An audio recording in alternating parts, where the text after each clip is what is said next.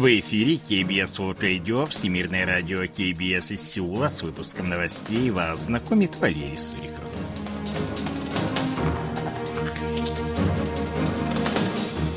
Основные темы этого выпуска – действие военного соглашения с Северной Кореей 2018 года частично приостановлено – Пхеньян сообщил об успешном выводе на орбиту военного разведывательного спутника.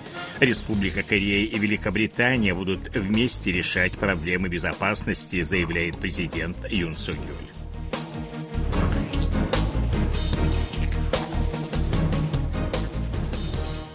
А сейчас эти и другие новости более подробно. 22 ноября Сеул частично приостановил действие Межкорейского соглашения о снижении военной напряженности, а 19 сентября 2018 года в ответ на запуск Пхеньяном военного разведывательного спутника.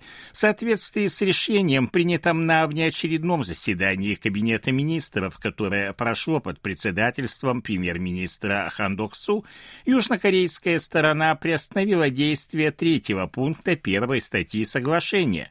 Это означает, что Сеул возобновляет разведывательную деятельность вдоль линии межкорейской границы.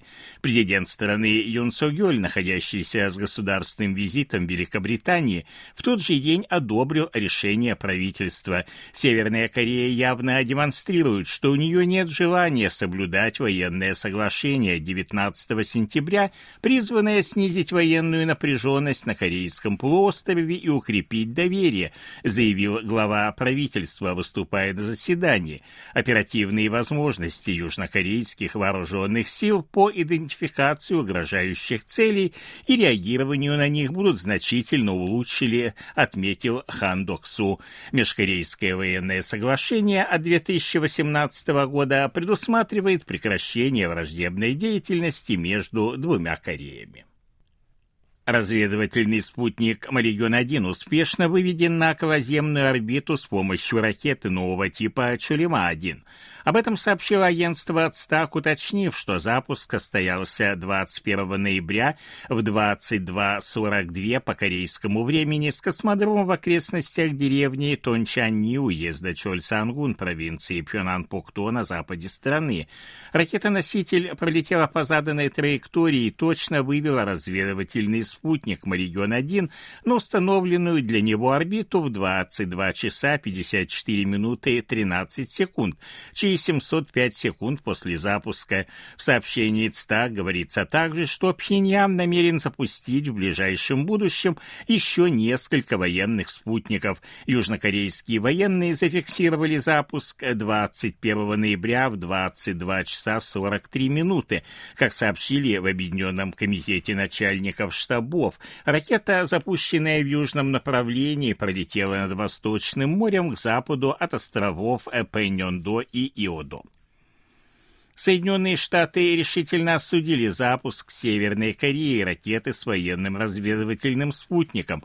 Как заявили в Совете национальной безопасности Белого дома, использование технологии баллистических ракет представляет собой грубое нарушение резолюции Совбеза ООН использование технологий, которые напрямую связаны с северокорейской программой разработки межконтинентальных баллистических ракет, дестабилизирует ситуацию в регионе и за его пределами, призвав мировое сообщество осудить действия Пхеньяна в Белом доме, подчеркнули, что возможности дипломатического решения северокорейских проблем не исчерпаны.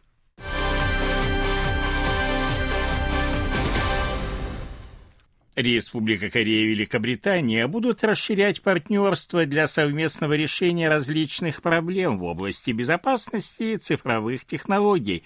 Об этом заявил президент Республики Корея Юн Со Гёль, выступая 21 ноября в парламенте Великобритании.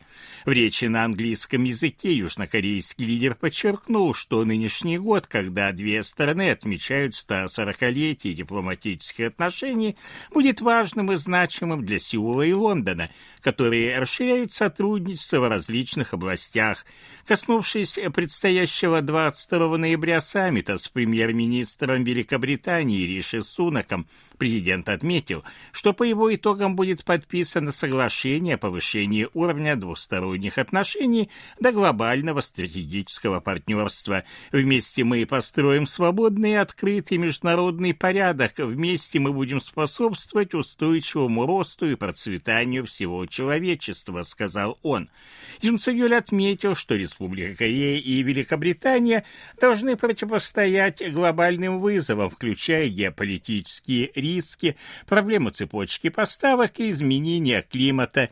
Две стороны будут работать вместе над укреплением политической и экономической безопасности в Индо-Тихоокеанском регионе, отметил Юн Сугёль.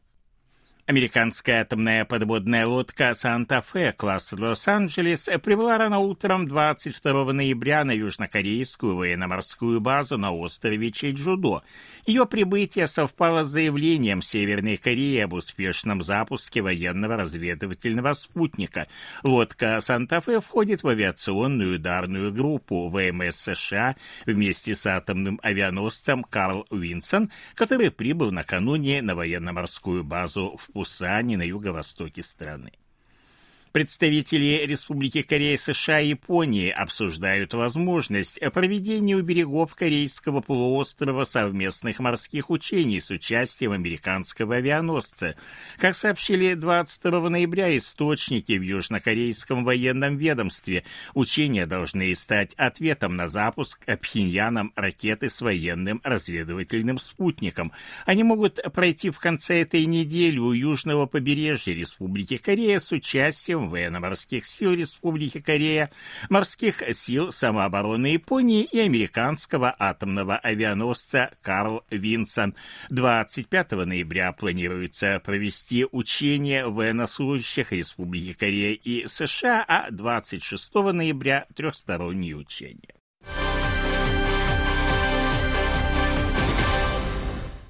21 ноября администрации профсоюз Сеульской транспортной корпорации, управляющие линиями сеульского метро с 1 по 8, достигли договоренности по спорным вопросам. В результате решения профсоюза о начале 22 ноября всеобщей забастовки было отменено. Администрация обещала увеличить численность персонала, ответственного за безопасность движения.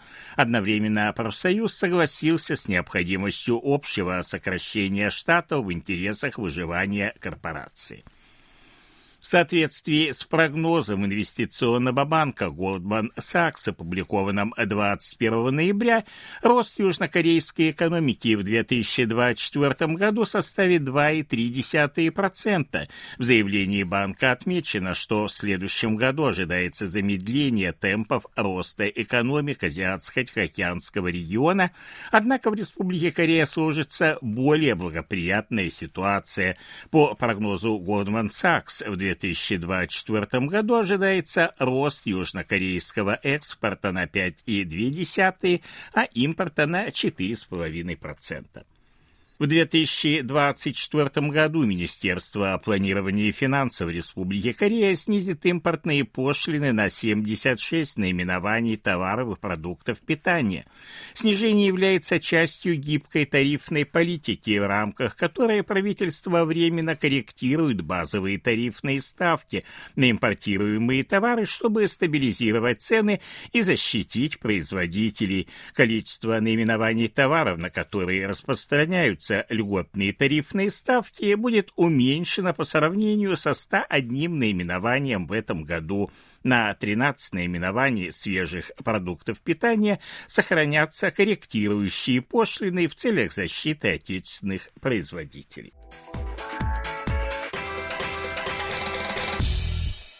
О ситуации на бирже, валютном курсе и погоде.